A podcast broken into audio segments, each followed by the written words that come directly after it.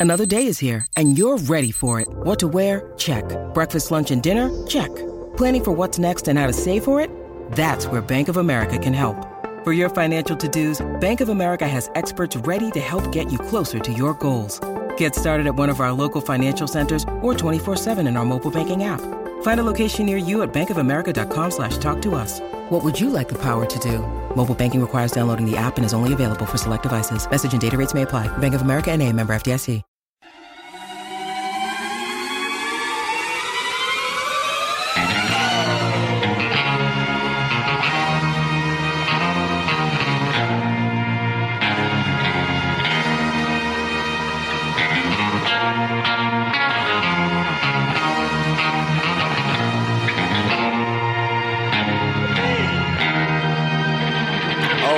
Just so beautiful. Back by no one's demand but our own. And from the DraftKings Sportsbook studios here in sunny, hot as hell, Tennessee Titans training camp ready, Elizabeth Park, Nashville, Tennessee.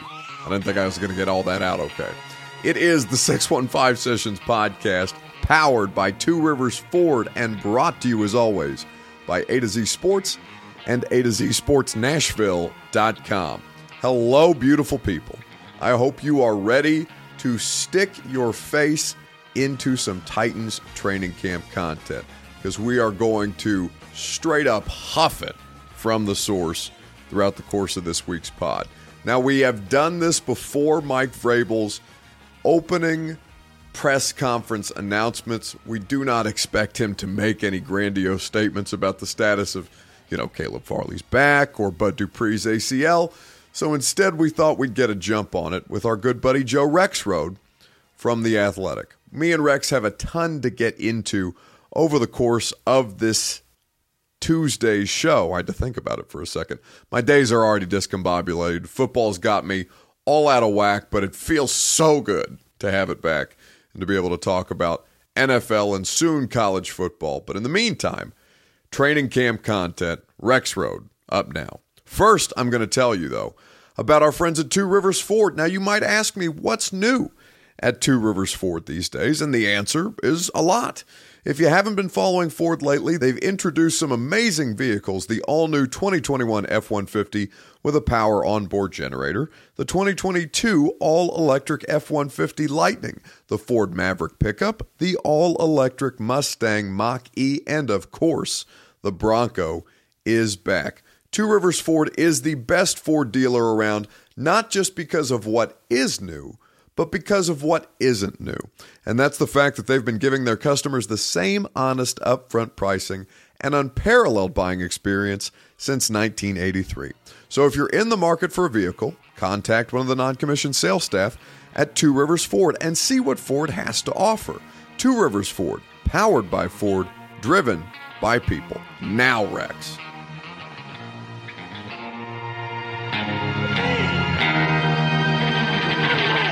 The meeting is being recorded after much technical difficulties here on the 615 Sessions podcast. But Joe Rexrode of The Athletic and 1025 The Game has stumbled his way into the Zoom screen. Hello, buddy.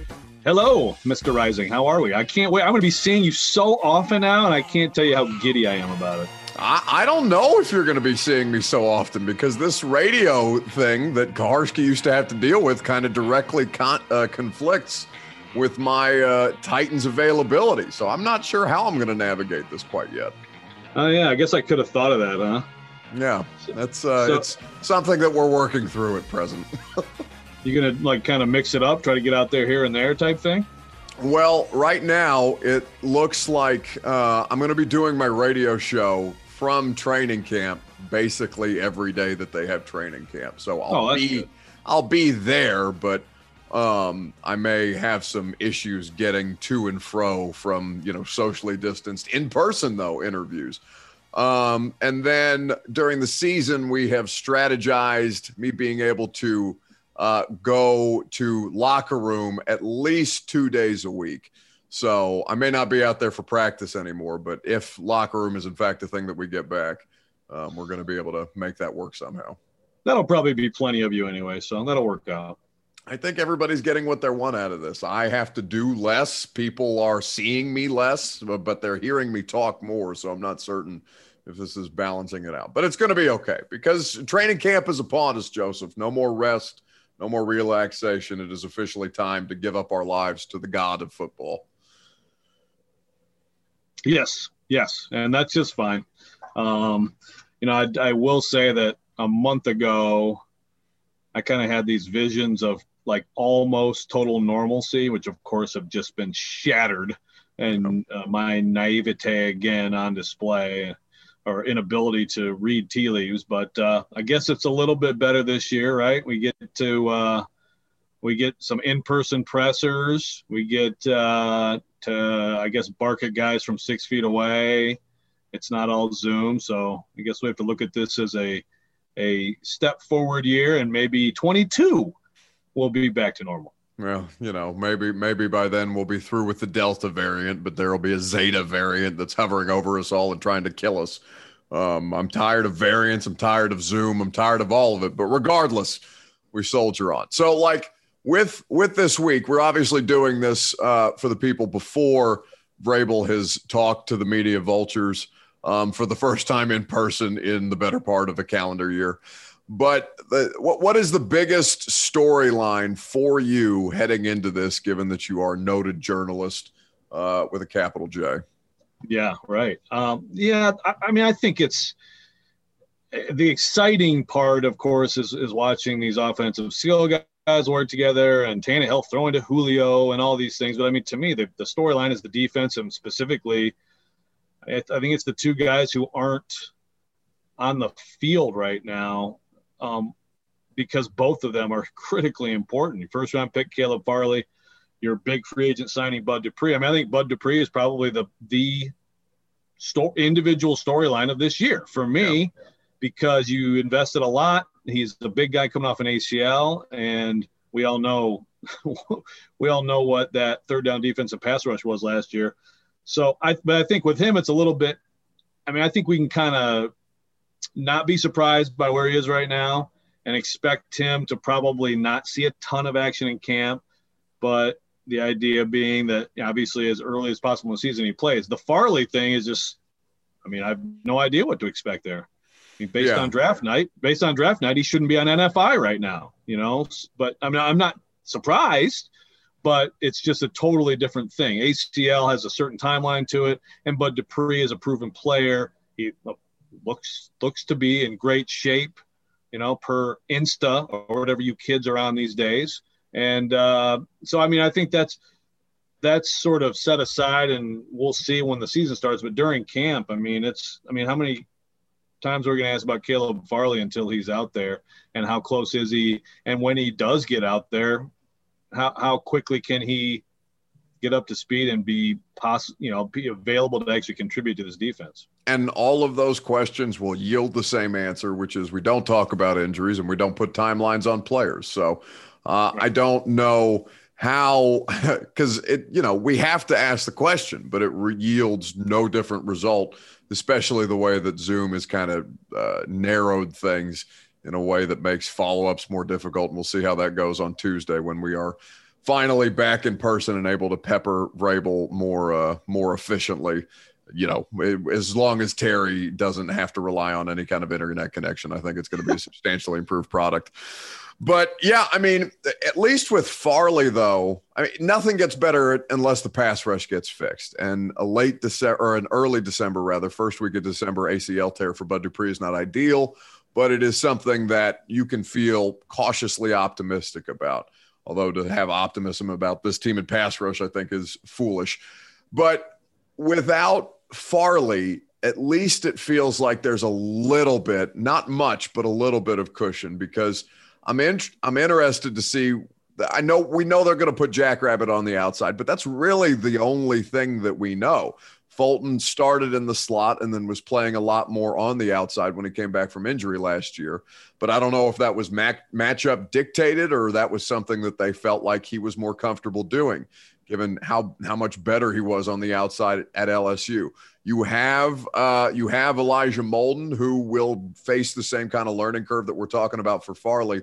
once he gets on the field. But even then, not really, because as weird and uh, twisted as the Pac 12 season was last year, at least Elijah Molden played football. We're talking about a dude who hasn't played football in Farley since 2019. And I, I mean, we have Coach Mack on the radio show every Friday, and we were talking about, you know, the nuances that receivers have in the league that they don't necessarily have at the college football level and and how that's going to be probably the biggest adjustment for these guys regardless of their situation coming in. You know i think they get a baptism by fire just given who they're going to go up against and how much julio actually practices remains to be seen given that he famously doesn't practice last two years but at least with aj they'll have somebody to kind of put him on it a little bit and then when they go to tampa bay for joint training camp practices we're talking about arguably the best trio of wide receivers in the league uh, with even though Antonio Brown is probably a little bit diminished at this point. Like they have the opportunity to get these guys better ahead of DeAndre Hopkins trying to, you know, cough on them and give them some kind of variant, but also beat them in the end zone. Um, I, uh, I, I just, I, I don't know if it's if it's too early to get bent out of shape about the Farley situation. Like nothing I've ever seen uh, with with Adoree Jackson last year, where everybody is being told basically on or off the record that he's going to be ready in week seven against the Steelers, and then it goes on for several more weeks, and then they activate him, and they still don't put him out there for several more weeks after that because again, no timelines, no injury. So I don't know what the hell to make of this situation. Well, it's a good point. You know, Farley, look, I mean, if, if, we know Jenkins, I think you lock him in on one side, he'll be fine. I mean, I think Molden uh, has has promise as someone who could help you in the slot quickly. I mean, everything about him says he's going to be as prepared as you can be. And like I said, he played football last year. And then uh, to me, I mean, I think you want Fulton to to establish himself and be uh, the guy on on the other side of Jenkins. So there is – there is some growth. I mean, the Farley thing is an investment in what you hope is a great player over a period of time. But I don't love their depth after those three guys too. You know, and, and re- the bottom line is it's a first round pick.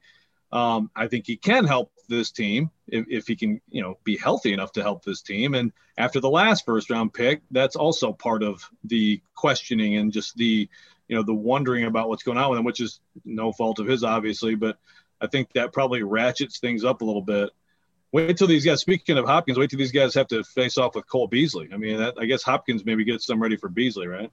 Well, you know, by then he's uh, he's I'm certain has taken his uh, his life into his own hands with the questionable decision making that he is uh, so comfortable expressing on social media with no legitimate uh, train of thought at all, just kind of spouting nonsense into the ether about that. But yeah, I mean, listen, yeah, I think the, the best thing that the Titans have going for them is if any NFL team probably has herd immunity, it's these idiots because they were all sick last year and not not idiots by their own fault. It was an unfortunate situation. I shouldn't say that, but yeah, I mean, I I just the, the whole the whole thing, Rex. I mean, we're gonna have 100% capacity. I guess it's gonna be somewhat normal, but like I again have this just it's I'm reminded by hosting the Olympics in the middle of a basically a state of emergency in the country of Japan, where there's no vans and uh, where there's no fans and there's Delta variant all over the place. And now we're talking about, I mean, hell, if we, we got COVID tested today, you have Frank Reich, uh, as we tape this on a Monday, Frank Reich, who's fully vaccinated, testing positive for the Colts. We got vaccinated or uh, we got tested for the first time today. Those of us who are vaccinated and going to be in the press box and resuming semi-normal activities. Hell, we could have it, and we don't know based on how this thing seems to go. So I just I, the the all of the all of the COVID reserve list announcements already being put out. I, I just have this looming sense of dread about a football season that I want to be normal, but I just have a gut feeling is not going to be. Yeah, well, I mean, that, again, like it's like a month ago. You know, I, I I was allowing myself to, you know, to think about like real normalcy. But you know, the thing is, yeah, Frank Reich tested positive, and I, I, wouldn't be surprised if one of us. I mean, I believe we've all been vaccinated. I, mean, I know I have. I'm so old; it's been a long time for me, Buck. Hmm. Um, you know, we'll, we'll, test positive. But again, I'm glad I got vaccinated because it means it's protecting me whether I test positive or not. And yeah. you know, it's just I mean, look, there's a lot of legitimate conversation around this thing, and I, frankly, I think the NFL has done a good job of bringing the hammer down on this, and it's working. You know, but the problem is you have even beyond Beasley, you have his teammate Feliciano there just throwing out the absolute. Let's get on some deranged website and listen to some deranged podcast and throw out just complete ass wipe conspiracy theories. And I mean, it's, I have this argument all the time with people about how big the lunatic fringe is. Okay. I know some people are like, you just, you're overreacting to a tiny, tiny amount of people. And I, I'm like, I always say, I pray you're right. Yeah. But when things like this happen, it makes me think that they're not right. And it really makes me concerned. But that's the type of shit that needs to be wiped from the, the conversation. There is legit, I mean, I, you know, conversation we had around the virus and, or the vaccine and, and, and the swiftness with which it was uh, you know, brought to to the public and all that stuff. But I think at this point, I mean, it's funny too, Buck. Like, how many guys in the NFL, or or even just in like highest level of sport in general, have like ingested something for whatever reason that has way bigger questions about it uh, to get some kind of an advantage. And now we're talking about trying to be healthy. I, I, believe when I did the reporting on Taylor Lewan's uh, non non cleared supplements that he was taking, there was a total of 27, if I remember correctly, from a couple of years ago when he got popped for what was considered a performance enhancing substance. So God knows what. And and I I don't use Lewan as an example of a vax or not vax. I'm just saying like you know, these dudes right. are putting God knows what in them, and they're doing probably just as much research on that as they are the vaccine. And then it's easier. And I've expressed this opinion uh, plenty of times. I'm sure people are, are are tired of hearing it, but they have all of the resources I'm at not. their disposal all of the resources at their disposal to to get on a Zoom with an internal medicine doctor that works for the team or somebody who the team doctor is connected with that can properly educate them on it. But it's easier to bitch about, you know, freedom on Twitter and things like that rather than actually inform yourself on what you you claim to have so many questions about but aren't actually asking the questions. You're just bitching. Um, so this And quick, by the way, go ahead uh, real quick, l- let's give credit to a lot of guys who I think have gone about this the exact right way. In fact, I, there's some guys on this team, on, on this Titans team, who have had reservations and concerns and questions and appear to have done exactly that. And yeah. there's still, I, I, hear a lot. I've heard a lot because I think what are we uh, more? What ten teams now? Ninety percent plus. Uh, Pelissero, of, Pelissero reported today that ten teams were at least at ninety percent or more. And, and I've seen a fair amount of. I still don't feel great about it, but I'm doing it for the team. Seems like a lot of, of guys have sought that out because if you really do seek it out, other than like fake ass internet Dr. Nick Riviera, you know, you're gonna have pretty consistent information.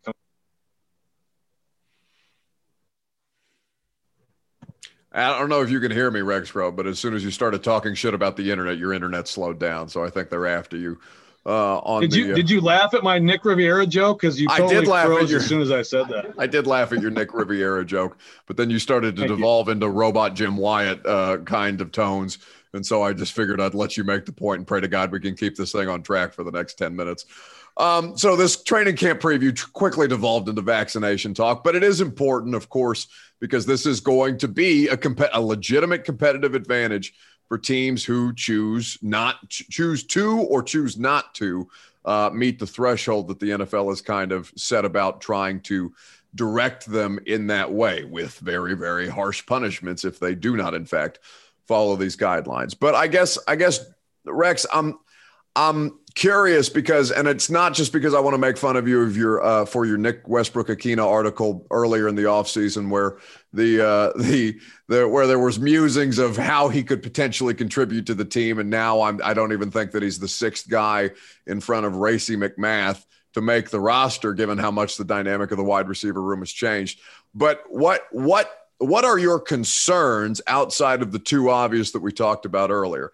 Because I I really I, I had a lot of hesitancy about them trying to get back to the same kind of offense, if not the same schematics, but the same kind of dominance on offense once we hit the offseason. And it's not all alleviated by Julio Jones, but there's just too many reasons to think that they're going to be to be there too too many reasons to think that they're going to be some kind of fearsome rather than to doubt whether they have a, a, a full fully formed tight end and instead have two number wide receivers and Anthony Firkser, who's going to be fine, I think, in this position. I, I'm really not sweating anything about the offense the way that I thought I would outside of, you know, Art not being here. Yeah, I mean, I think my number one thing would be who's kicking. I mean, that, that, that could be four or five games that yeah. come down to that. I mean, it really could. So that's hugely important. And I really don't know what to think on that. And it's going to be interesting right from the start with McCann and Haubeil doing their little their little competitions in front of everyone and and all the other work they're doing to try to find for the Titans as they try to find someone long term. But I mean, I still put tight end in that category.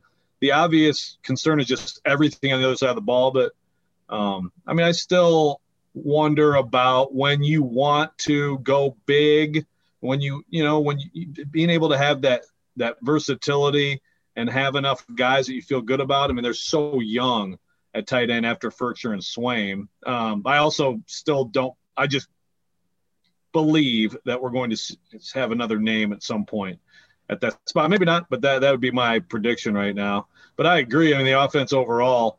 I mean, I think there, there may not be more pressure on anyone than Todd Downing because of what he has and what what has been happening on offense, the performance that he's trying to to keep going. But man, he's got because I, I, like you know, the fact that you bring in Radunz, I mean, I think the depth on the offensive line looks good. I mean, Lewan back healthy. People probably aren't talking about that enough, but it was a big, big loss last year, and they still figured a way to keep producing, but they were very different without him.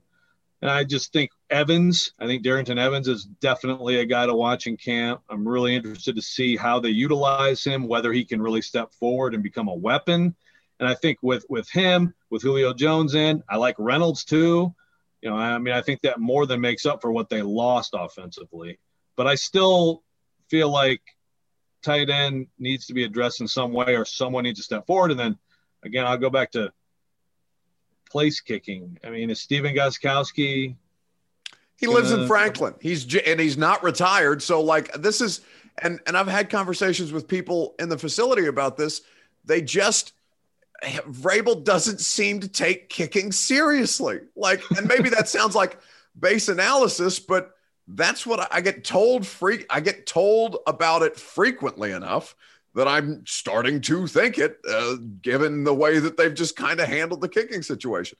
And Gostkowski honestly bailed them out in a big way. They didn't have to worry about him, and they got other things that they have to worry about. But I mean, you you're talking about how whether it's luck or whether it's skill or anything in between, they were successful in one score games last year. They let a lot of games go to overtime, not a lot of games, but enough games, divisional games go to overtime in a way that they needed three points to bail their asses out. In fact, they don't get anywhere. They don't sniff the Minnesota game if not for Gostkowski. And that was right. one of the best performances by a special teams player we'd seen all year. So, I mean, I don't know what Tucker McCann is. I don't know what Blake Haubeil is. I, I don't. All I know is what we watch at practice, and and I mean, maybe they see a little more during the practice, the rest of the practice that they shut down to us.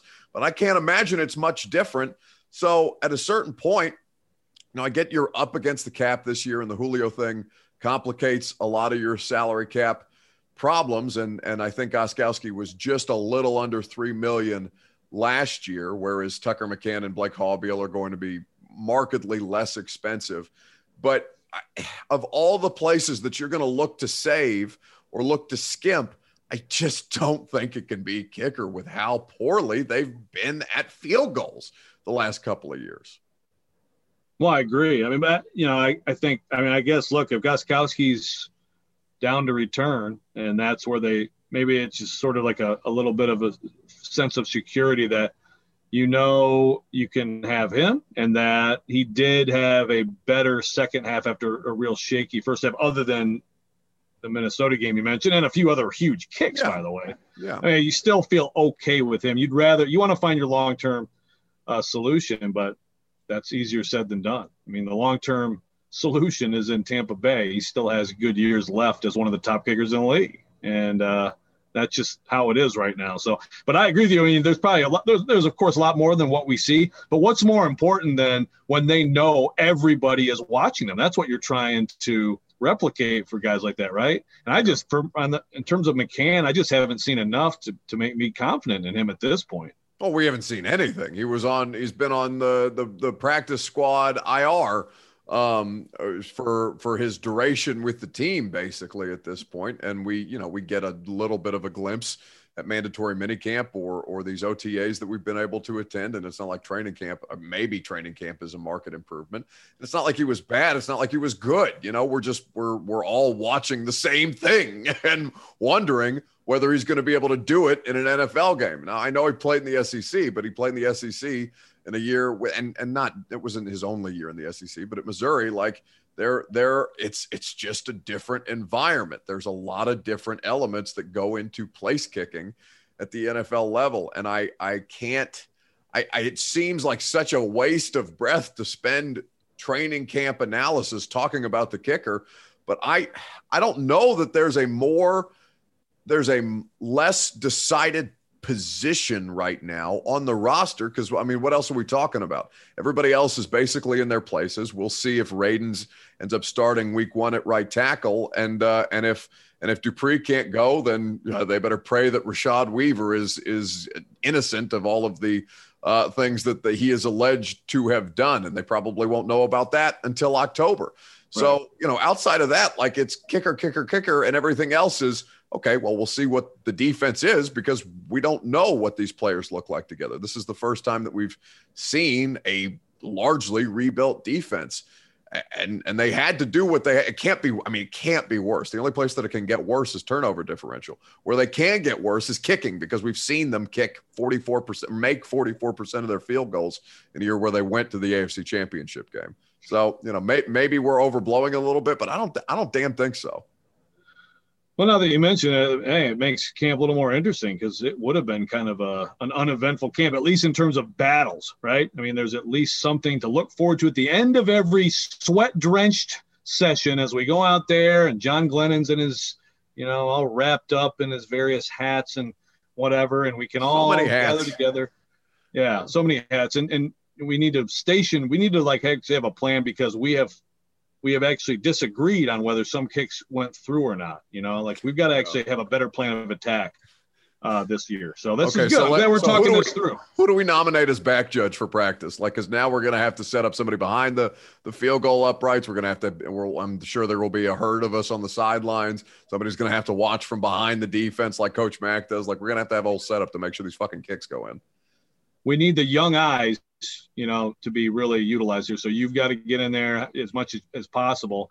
I mean, I do trust Jimmy, Jimmy Wyatt more than than me, but I mean, we've got you know, we've got some people who've been with this team the whole way. We got you know, Kuharsky and Beauclair and Glennon and Teresa. I mean, like, you know, we need. I think we need to get like your guy Luke out there. I mean, he's he's a young, you know. Well, uh, Luke had to have eye surgery last kid. year. Luke is the oldest young person you'll ever meet in, in your entire life. Luke, Luke Worsham is, I mean, I'm an old young person, but Luke is like 110 at, at age uh, 17 or however the hell old he is. I can't wait till like I can't wait till we get back to like Luke asking Vrabel questions at the pressers. You know, it's it's great on Zoom, but it's even better in person. I love it. I love it. Yeah, because because you can because at least at, in in Zoom, Mike has the ability to kind of decompress a little bit rather than make a look at Luke like he's going to swat him away like a fly around an elephant. It is one of my. It is a tradition unlike any other. Luke Worsham asking Vrabel a question that is way too long and way too detailed and inevitably pisses Mike off. It is among my favorite things if we can't have Terry's uh, just discombobulation over the internet anymore, at least we get Luke Luke in person with Vrabel back. I don't want to hear. Ter- I don't trust any of Terry's views on the field goals either. I mean, we got some issues. We got some shortcomings. Here. Why are we so old as a media corps? What the hell? Ben, Ar- ben Arthur. We need Ben Arthur, Luke, you. I mean, I trust TD. I trust TD. TD's you know, closer in my range, but but he he's got he, has got a good feel for this. Um, but you know, Jimmy can probably get to places no one else can, right? Is that right? Well, Wyatt Wyatt has when like out there. Wyatt, I, he he denies it, but he has like a drone that he that he has somebody organizing or or directing during practice that he gets all of these crazy angles of all of the video that we can't get um, by ourselves. Wyatt is Wyatt's hiding in trees. He's ducking behind tackling dummies. Um, Jimmy is uh, Jimmy Jimmy is a team employee and does the job better than all of us combined. It feels like it's even still. Uh, but yeah, I mean, True. there are outside of that, like, and I was thinking about this because obviously I just I've already ta- you've already talked about it for four hours today. I've talked about it for three hours today. There is so little that we don't know outside of the kicker and maybe right tackle. But for as much as they as for as much as they have him you know, working with the first team in Radunz at multiple positions. Like, I just don't see a way where he doesn't find a way into the starting lineup in some form or fashion. Uh, and and may, maybe it's not week one. Maybe maybe Kendall Lamm is is uh, they trust him more in a uh, in a uh, in a starting situation. But I just it's like Jamil Douglas with Nate Davis. Like we all, and we, I don't know if Kendall Lamm is as bad at professional football as Jamil Douglas was. I, re- I remember very clearly the moment in Atlanta where they yanked Jamil Douglas out of there mid game and said, all right, Nate, go get him. And now Nate's one of the best uh, offensive linemen in the uh, interior offensive lineman in the sport right now. He's a certified shit kicker. I don't know if Radunz is that, but uh, I just don't think they're going to, I don't think they're going to, they're going to coddle him. I think they'd rather see him out there sooner rather than later.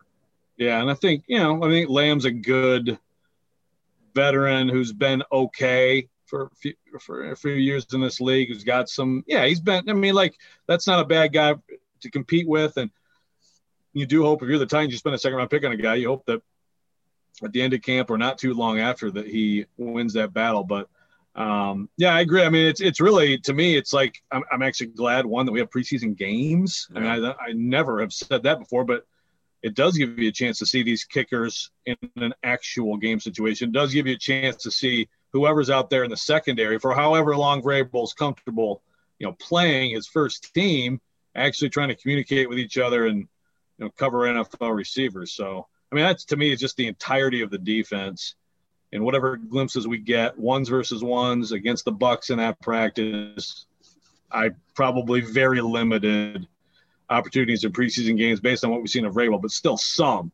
I mean, that's to me the just, story. Just you know, Woodside they, and, and are Kizer, they different? Are they better? Something, something, some evidence that they have any kind of competency behind Tannehill. Like they're, I think that's probably if if we're talking just wholesale thousand foot view, like I think the Titans are a hugely talented team, but I think that I believe them to be incredibly top heavy, mostly because we haven't seen what else the hell is behind these guys.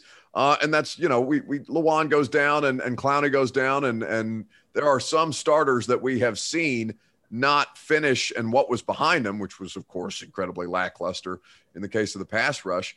But like we did not have the opportunity to learn anything about the depth behind these behind these starters. And I I don't have any evidence to the contrary until we get out there and we see more of them. But like I think that's probably if we're talking about the biggest difference between the Titans and the Colts, I think the Colts have more depth with what they want to do than the Titans do. Now, I just I, this is the team that I cover, and I have no idea whether that's accurate or not because we've seen so little from the depth because of what COVID has done to the opportunities to see a lot of these guys in action. But outside of that, I mean, it's it, this feels pretty for all the hype around them. This feels like a pretty relaxed camp that we're getting ready to go into.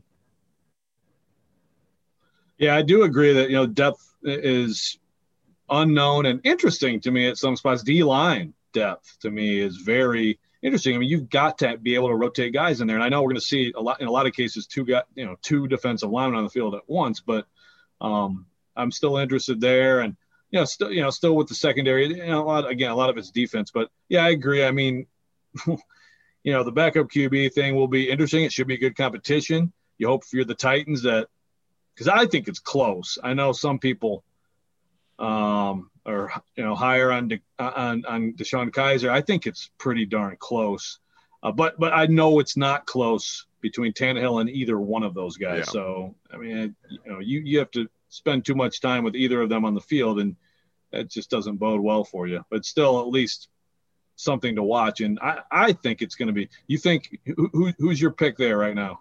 Quarterback, backup. I mean, I Kizer is responsible for some of the worst football that I've ever seen at the professional level. Um, because he was it's one of the worst teams. You know, which is fair, right? He was the second round uh, pick at a Notre Dame for the winless Cleveland Browns that year that we watched the Titans and the Browns go overtime without a touchdown scored. It was a field goal game, the Byard hat trick interception game. I, I, it's as angry as I've ever. The Denver Broncos uh, 16 nothing Marcus Mariota game remains the worst football that I've ever seen in my life. But yeah, the overtime 12 to 9 winless Cleveland Browns uh, triumph for Mike Mularkey that for some reason entrenched him in his position of whatever the hell he was doing on offense that year um, was as bad as anything that I've seen. Now they have obviously much better talent in Tennessee, and one would think a defense that is going to at least put up a fight on third down in a way that last year's unit was completely incapable of doing. But like the Wood Woodside, the only the only thing I think that bodes in Woodside's favor is that I don't feel like and and this this is just kind of this is this is seems general, but based on their feeling of him, it feels like they don't think Logan Woodside will lose them a game. Not necessarily, I mean, he may not necessarily yeah. win them the game, but Logan Woodside will not put them in detrimental positions. Like he is, he is not overwhelmingly talented. Kizer and, and him are, are built, they're, they're a completely different species between what they are capable of doing. But it's what, it's how much risk I think Kizer, how much more risk Kizer is as opposed to Woodside that is the is is the reason why I think you're probably thinking it's closer than than like say I know Tehran is full full full, full team Kizer at this point. And yeah. looking at them, I completely understand why he would be, but there's just there is such a such an element of risk in DeShone Kizer's game that I I feel like they they would fear if it came to that. Yeah, I have to plug in real quick or I'm going to disappear. Um, That's fine. Well, I, I agree. Like if if you went over a, a, like a month, I might prefer Kizer because he might be able to win you a game or two with playmaking. You know that that Woodside can't do. But in terms of just like manage a game, you know, I probably feel more comfortable with Woodside right now. I just, but also just based on their reps in the spring, I just I didn't see it. I didn't see a huge difference. No. Um, yeah, so it's gonna that's gonna be very interesting. I mean, look, when Simeon came in last year, you know, a lot of people, and uh, I was probably close to being in this camp, just kind of assumed, okay, good job, Logan, thanks a lot. And I think a lot of that was Simeon looked terrible immediately yeah. and never changed. But Woodside, he's he's done a good job of entrenching himself, and uh, they like him in the building. Yeah, Sur- survival, if nothing else, is a, is an attribute that Logan Woodside has. Uh, we survived this podcast with minimal difficulty. Um, half hour later than it should have been, though it may be. We uh, we are going to be out there on Tuesday. We are going to be out there on Wednesday, Thursday, Friday, and basically it's all Titans all the time now until uh, until Tennessee finds a way to foul up the college football season for all of us to chatter about. So Rexrode, of course, 1025 The Game, 6 to 10 a.m. is where you can find him. You can read him at The Athletic, well worth your subscription, even if he gives you information like Nick Westbrook-Ikhine is wide receiver two. We will see if he's even on the roster. I very, very much doubt. Come on. No, no, no. It's. It, I never said he was wide receiver two. You guys are all. It's such a huge uh, misinformation campaign by you and Kuharsky, man. Well, listen, it's uh, it's one that I completely support. Stop the count. These are the things. If there's going to be misinformation spread, then this is the kind of misinformation that I will take to Facebook with and proliferate Facebook groups and try and uh, uneducate the masses against uh, against you because this was this was fraudulent. This was uh, this was stolen. Um, a stolen election from Nick Westbrook-Ikhine. Racey, Racey McMath has no position. Um, then we will need recounts in Arizona immediately to make sure that this thing can go off without a hitch. Hey, I got them both making the team, by the way. But uh, uh as much as it pains me, and Cam Batson not making the team, am I crazy? No, but I think I think they I think this is probably the year that they opt for more wide wide receivers Um, given what we and and again the the tight end thing I think has another evolution to it that we have yet to see. Um, but as as we look at it today with the with the you know however many I don't think they're quite at ninety man roster that they have right now, it seems like it would be an extra wide receiver, and and Cam Batson would probably be on the uh, on the outside looking in, given that he no longer is needed for return abilities with Dez Fitzpatrick and Darrynton Evans, who we think is going to probably be the guy. Yeah, but also Cam Batson's like as professional and inspirational a dude as they have too. So lovely human, lovely human. Yeah. Every time he gets hit, he looks like he's going to spontaneously combust, and he's not that good. so you know, there's that. You don't have to be. You have to be a good uh, a good person to be a good football player. Not that any of them are bad people, but um, at this point, Cam Batson, uh, the the moral is he's not he's not going to be able to survive on morals alone. Fair. All right, get off Good my. To be with you, Buck. it's all well. That's it. It does feel it. It will feel better when we can do. I I don't know if I should I. I we'll, we'll, we'll, we'll produce the show on air. Should I should I bring back the in person pods? I feel like this is just so much easier for people. Like I hate doing these on uh, Zoom, but and because my my new my new and improved studio looks very nice now that they've built me at home. I I still think that there's something to back and forth and that's right next to each other. You yeah. know, um, but but yeah, this is effective. I suppose Zoom is here to stay in some form. I the the, the less amount of Zoom I can do moving forward, the, the more grateful I will be. But it does have it does have its uses. Okay. I would say whenever you can do the in person, do the in person. All right. Well, we'll we'll see when my schedule allows for that, Rex. It's not like I got a bunch of free time anymore. All right, get the hell off my Zoom. Six to ten a.m. Robbie and Rexrode. Read them in the Athletic. Well worth your subscription. Thanks, buddy. Thanks, buddy. See ya. So we're pretty light on the Music City mailbag this week, but that's just fine because there's plenty of places that we are answering your questions and producing content, of course.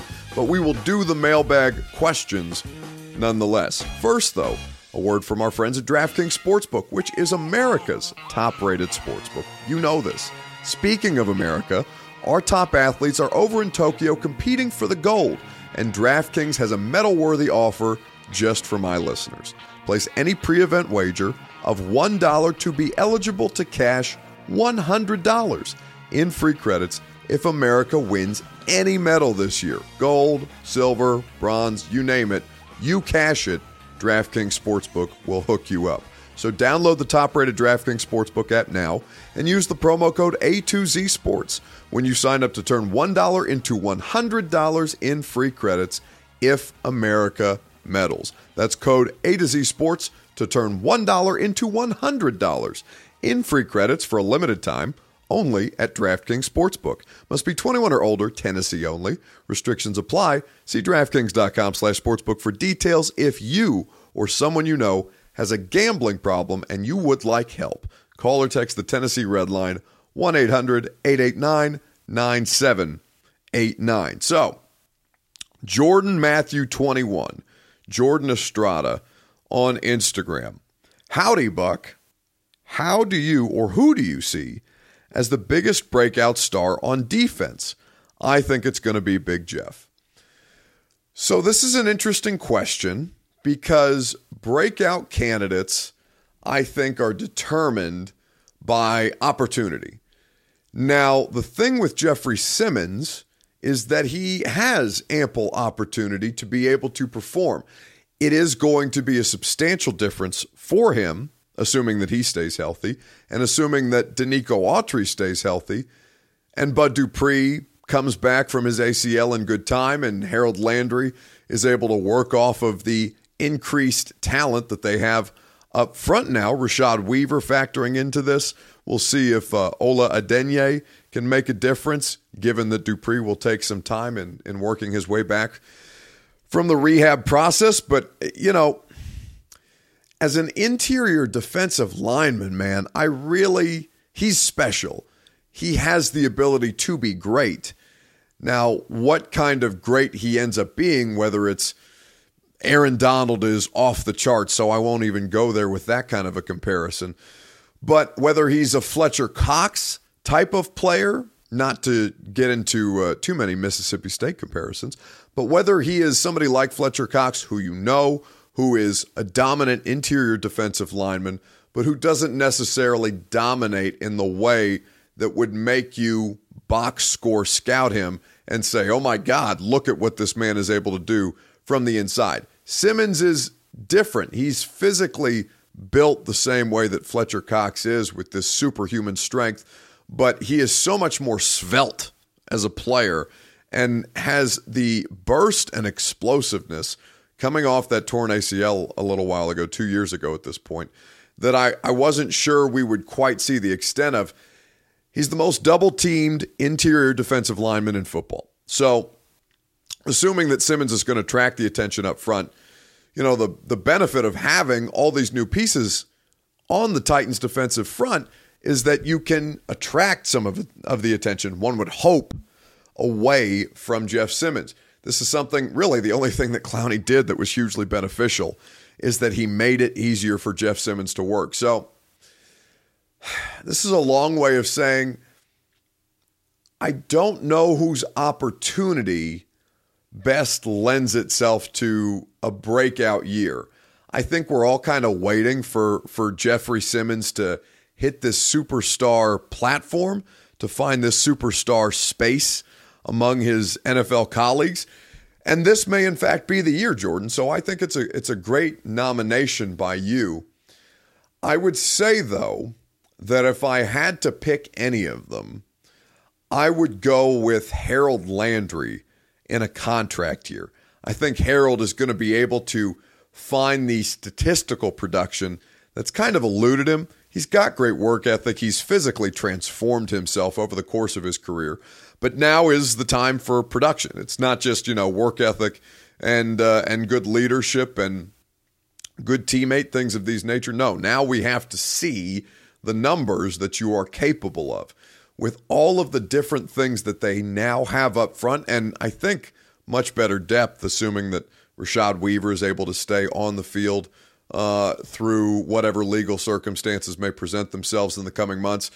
Whether you are able to see more substantive snaps from somebody like Derick Roberson, who to this point has been a situational pass rusher, Harold Landry in a contract year fascinates me. And if I'm going to go with somebody who has opportunity, who plays a ton of snaps, and I mean a shit ton of snaps, Harold Landry, if Mike Vrabel is only going to continue to leave three outside linebackers active on game day, I would have a hard time picking against somebody like Harold just because of how much easier it is to clean up sacks on the outside than it is from the interior. But Simmons is going to play a, a big part in dis, in that disruption and helping to create for Harold, one would think. We will see who is the biggest beneficiary of the increased talent up front. Only one Music City mailbag question this week. That's okay. Training camp, it's exciting. Maybe you're maybe you're not necessarily into it yet because, you know, fans don't get to go out there this year and we hate that. I hope I'll get to see some of you guys in Tampa Bay to make it feel a little more normal, but the fact remains that training camp is upon us and that we are going to be providing you exceptional content. Here's what I'm going to say to you because I got a bunch of different things to plug. So bear with me before we get you out of here on this Tuesday. What I would say to you is your full Titans training camp storyline preview is available right now at A to Z Sports Nashville.com. You can get in depth film analysis and hardcore breakdowns of your favorite players with my new podcast, The Install with Greg Cosell. That will be in your podcast feeds on Friday. Subscribe, rate, and review, leave us a rating. On the radio show for the remainder of the week, Wednesday through Friday, I will be broadcasting my radio show live from 10 to 1 on 1045 The Zone. We are scheduled to begin the training camp interviews with Titans general manager Jon Robinson. You're not going to want to miss it. But if you miss it live, that's okay. There's a podcast for that too. It's the Buck Reising Show in your favorite podcast app. I forget to reset these things sometimes. I am sorry for the excessive plugging, but the content, she is overflowing. And that must mean that it's football season. Enjoy the rest of your week. Enjoy the great content that A to Z Sports is going to be producing. and we are going to be providing to you. Make sure you stay safe, make sure you stay clean, and sure as hell, we're all going to be staying hot because I'm going to melt my face off at training camp. But it's okay because I love it. Thanks to the fine folks at Two Rivers Ford, DraftKings Sportsbook, and of course, A to Z Sports for making this all possible. We will catch you guys again next week, right here on the award winning 615 Sessions podcast.